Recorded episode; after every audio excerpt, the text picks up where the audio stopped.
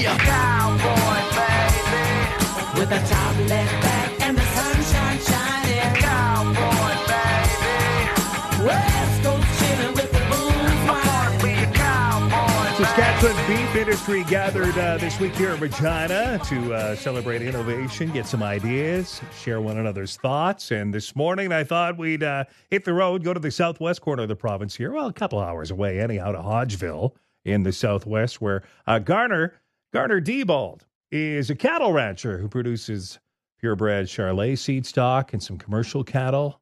And uh, thank you again, Garner, for joining me. I'm uh, looking forward to this conversation. What's it look like out your window this morning? Is there a, a lot of snow or not so much? Well, in our part of the world here, there's very little snow there. It it looks white, but I mean it's only an inch or two, and and really hasn't amounted to much snow this year. yeah, and probably not even enough to save the topsoil in the long run at this point, is it? Not really, no. I mean at this point in time, it, it's close to being bare. Well, we can only hope for more snow, and uh, if not, bring on the April showers big time. Tell me about uh, how is the industry going for you? Well, it's been good. I guess the uh, the markets last fall were really strong.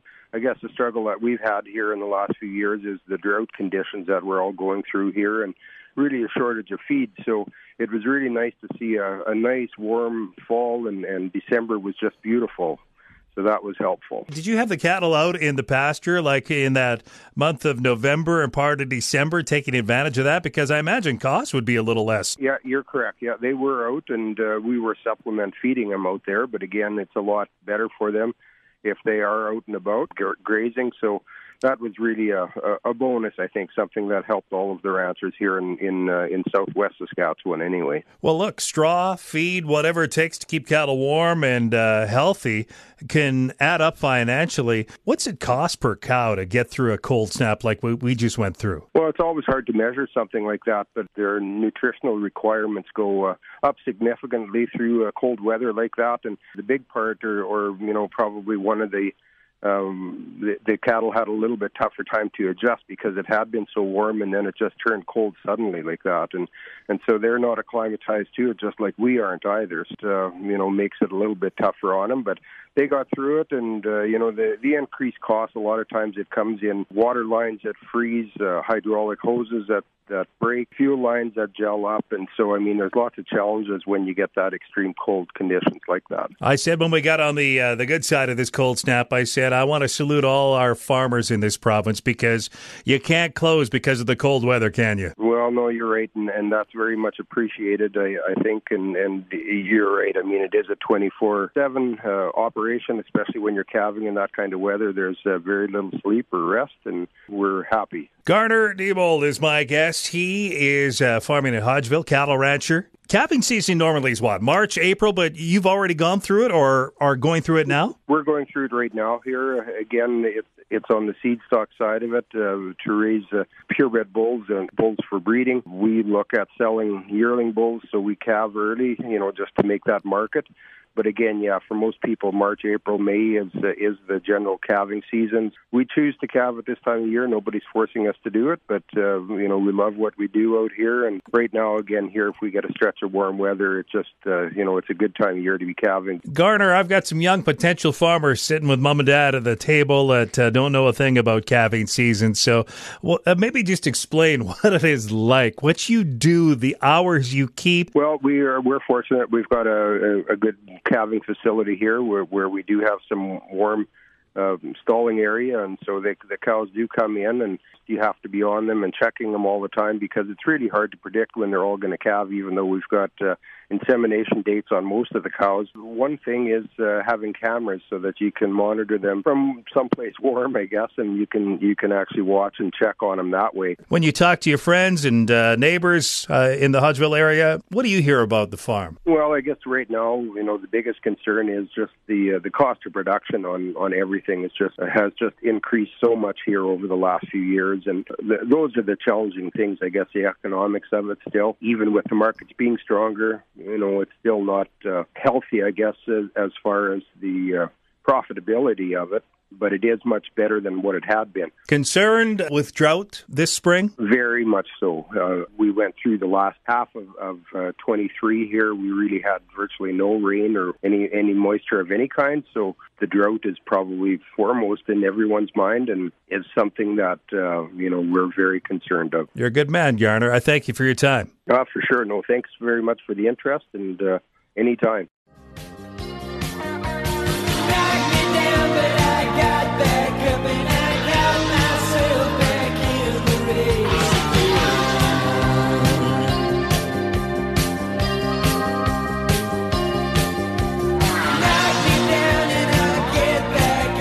Slowly but surely, it's uh, feeling a lot easier getting up in the morning, getting the kids ready for school, and uh, dropping them off because uh, it is slightly warmer, although a little foggy on the uh, road the, this morning. School, yeah. What's going to happen next? All quiet uh, from the teachers, their next move. Quiet from the province. No meetings, from what I can tell, scheduled yet. But uh, what will be next? Extracurricular activities? Will it be another strike day, longer strike opportunity? We haven't heard yet. On Monday, I was telling you about uh, that plane that landed. No, it was driven onto the ice of Last Mountain Lake.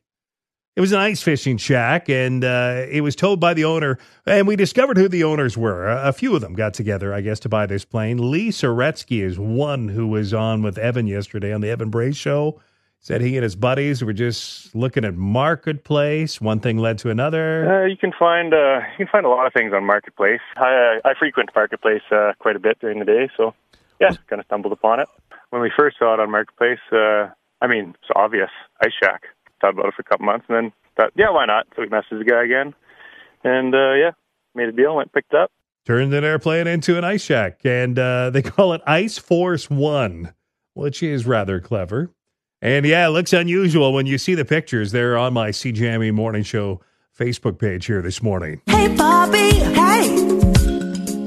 Well, Barbie is all the conversation in Hollywood this morning for what didn't happen. I thought the whole part of the Barbie movie was to empower women and show that they're strong and capable in a very male dominated world.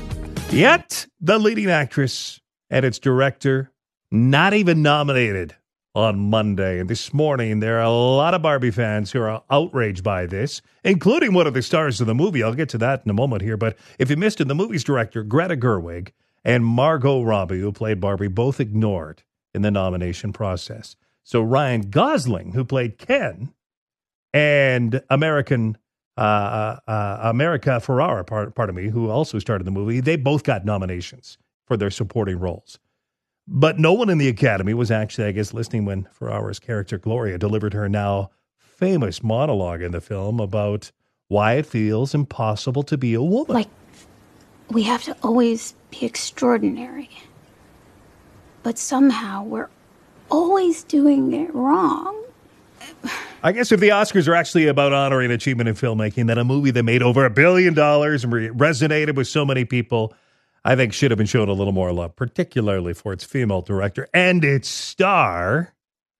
And yes, in a twist of irony, Ken, played by Ryan, receiving the Oscar nomination was just kind of like that extra knife they just stuck in and twisted a little. Even Gosling was embarrassed by it all. Late yesterday, he put out a letter that said, There is no Ken without Barbie, and there's no Barbie movie without Greta Gerwig and Margot Robbie. Although he was happy to accept the nomination, he uh, was pretty much saying, Really? What were you thinking? Barbie got eight nominations. Oppenheimer leads with uh, the most nominations at 13. Reaching out, touching me,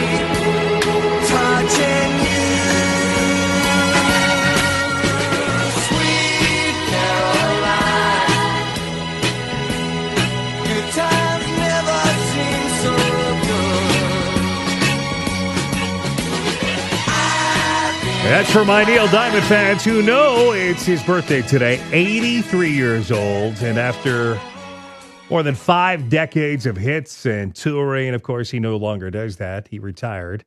Uh, he's battling Parkinson's disease, which he admit admitted in a recent interview It's getting the better of him. Well, I can't really fight this thing, so I had to accept it. This uh, Yeah. uh, Parkinson's disease, and uh, uh, there's no cure. There's no getting away from it. You can't just say, "Okay, uh, enough already. Let's get back to life." Yeah. It doesn't work like that. But I've come to accept what limitations I have, and uh, still have great days. Neil Diamond talking about his battle with Parkinson's. He's 83 today. He admits, though, when he goes to sing, it's as if his body knows simply what to do. The beat goes on, and it will go on long after I'm gone. I still can sing. I've been doing it for 50 years, and Yeah. I, I, I, enjoy it. It's like all the systems of my mind and my body are working as one when I'm singing, and it's a great feeling. It's it's extraordinary, isn't it? You know, to be uh, experiencing Parkinson's like that, and as he says when he sings, uh, it's just like you know he's right there on the stage, and that's how it was for Tony Bennett too, right? Uh, as his uh, dementia set in, the moment he stood on stage, though, was as if there was no problem whatsoever, and uh, he sang uh, just as he always did. Hey, coming up, uh, well, of course, it's blowing up on uh, social media. The judge's decision saying the federal government's use of the Emergencies Act during the so called Freedom Convoy protest was unreasonable. And the demonstrations, of course, took over downtown Ottawa back in 22. And Chris Barber, Saskatchewan organizer and convoy leader, will be on the Evan Bray show right after the 8.30 news here this morning. And uh, the Bank of Canada rates. Yep, 5%. A lot of the economists predicted uh, holding steady. And uh, quite honestly, as you uh, start to think about your finances, don't forget to the RSP deadline is coming up February 29th this year. And uh, they have a tax free savings account, some new uh, tax free savings account uh, limits this year at $7,000. That's another reminder this year. Lifetime limit for those over 18 in 2009 is now $95,000. So uh, financially, the markets here in Regina, as far as interest rates go and housing starts, I've talked to my friends, both Carrie Cardinal, Laurie Patrick in the in the industry, have told me that uh, housing starts are starting to rise a little. New home builds here in our community, but uh, inventory is rather low, and it's a good time to be selling your house instead of always waiting till the spring. Now is the time to be selling a home. It's definitely a seller's market. CJME News Time now is eight seventeen.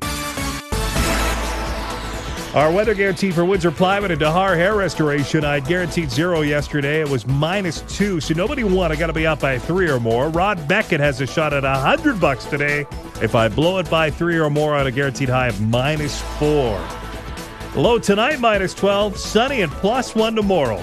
Minus 13 now in Moose Jaw, Regina. Some fog north. Well, Brent Butt is coming back to Casino Regina Show Lounge March 14th. And uh, this week, celebrating 20 years of Corner Gas. And I'm happy that Mr. Bob would take the time this morning to join me. Good morning again, Brent. Thanks for returning to the show. Oh, it's my pleasure. Are you hitting the road with all new material? I never hit the road with all new material. That, that's like a that's a crazy thing to do. no, I learned long ago. Like it's going to be a mix of new stuff and some uh, older stuff. There's been too many times when I've done shows and people have come up to me hot as a hornet afterwards, mad that I didn't do some bit that they came specifically to see. So just try to keep it a mix, and then a bit of crowd work. It's always a lot of fun, especially at Casino Regina. It always seems to be fun doing a bit of crowd work, finding out who's in the room and having some fun chat. Well, I can never open up a jar of pickles without thinking of your routine. So I'm glad to hear the classics get in there still. Where are Don't you? be giving away my punchlines on the radio, man. I'm sorry, Brent. Where are you most likely to find your comedy these days? I've never really known where it comes from. You know, I just kind of keep my eyes and ears open, and sometimes it's like a random thought that pops into my head, and I have no idea from where. Other times it's sort of based on a little observation I've made just out and about getting groceries or driving the car. It can kind of come from anywhere. Like the other day, I was just I was stopped at a red light, and I saw a guy on his phone, and he was you know being all cool and casual talking on his phone, and he went to lean up against something that in his mind was not a hedge, and he just went right through down into the hedge. and it was one of the best things I've ever seen in my life. And I was like, okay, make a mental note of that. That's going in the act somehow. How do you record your comedic thoughts? You know, for years and years, I mean, I've been doing this since 88. The main thing that I did for years was just always carry a little notebook and pen around with me and jot it down. Now, I do use my phone more than anything else. I don't always have a notebook with me anymore because I either use just the Notes app on my phone because it also syncs with my computer, so that's handy, or I just hit the voice memo app and just talk into it a little bit. Let's move on to corner gas.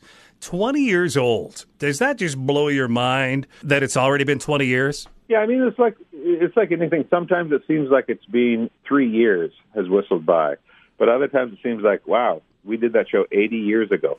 so it, it sort of all comes down to you know your perspective. But to sit and think about it, yeah, like you know, 20 years is uh, it kind of hits because in my mind a lot of that is so fresh and so so recent that it seems like it can't have been 20 years ago. With the success of that, I'm sure you can't go anywhere without someone asking you about it. Yeah, the the strange thing is sometimes part of the thing about the show having been on so long ago, or like starting so long ago, is that I will have somebody come up to me and reference an episode. I don't get that they're referencing an episode. it's just a cryptic sentence that they'll come up to me, you know, and just say, "Hey, you're building your own coffin?" And I'm like, "What? What kind of a, what are you talking about?" So then, can you answer whether or not you have a favorite episode of Corner Gas at least? It's uh yeah, it's difficult to pick a favorite. I always enjoyed the episodes where we saw the gang in a different situation, like the hockey episode where we saw them out, you know, at the rink playing Yeah. hockey, or the the slow pitch episode, or when they all kind of went to the city for Grey Cup. I, I kind of get a kick out of those episodes. There's different episodes that I like for different reasons, you know. What is it like, Brent, to being able to flip the TV on? There you are. There's nowhere you can be in Canada and not find an episode of Corner Gas. it's a very good feeling. I mean, I, I like it very. You know, I grew up as a TV baby. I loved watching TV and dreamed of working in TV. Being on TV was a, a dream of mine. So that's sort of how it hits me when I'm, you know, if I'm at home and I flip on the TV, or if I'm on the road and I turn the TV on in the hotel room. Stumble across an episode of Corner Gas. I always stop and I watch at least for a while because it's. I mean, it's a very warm, satisfying feeling to to know that I was, you know, able to grow up, live my dream. But also, it hauls me back to a time when I was having, you know, such a blast working with such an amazing group of people to put together a project that really resonated with people. It's sort of a warm, fuzzy feeling, that's for sure, when I come across an episode. And I, and it's been a, it's been long enough now that sometimes I'm like, oh yeah, what's this one about? I love it. Brent Butt, looking forward to seeing you at Casino Regina in March. Perfect. Well, thanks very much. A lovely, lovely chat. Take care. You bet. Good catch up. March 14th at the Casino Regina Show Lounge, which uh, is one of uh, Brent's favorite places to play. It's just kind of like an intimate surrounding. And where he is best in a concert is definitely when he uh, puts the house lights up and uh, starts to meet everyone in the crowd. Good Tisdale, boy. Uh, off air, we talked about how he's happy with Corey Mace being retired or being, being uh, brought on as the coach of the Saskatchewan Roughriders. And he's a huge Canucks fan, and he is in all his glory right now watching the Canucks these days, too. Now, coming up, the Evan Bray Show. And might I add, tomorrow morning, I shall return. We have got Mayor Sandra Masters in studio. And Last Mountain Distillery, my friends in Lumsden, they won a big whiskey award. I want to find out more about what it takes to make award winning whiskey that knocks off even the big guys from the U.S. and across Canada. That's tomorrow on the show. It's 826.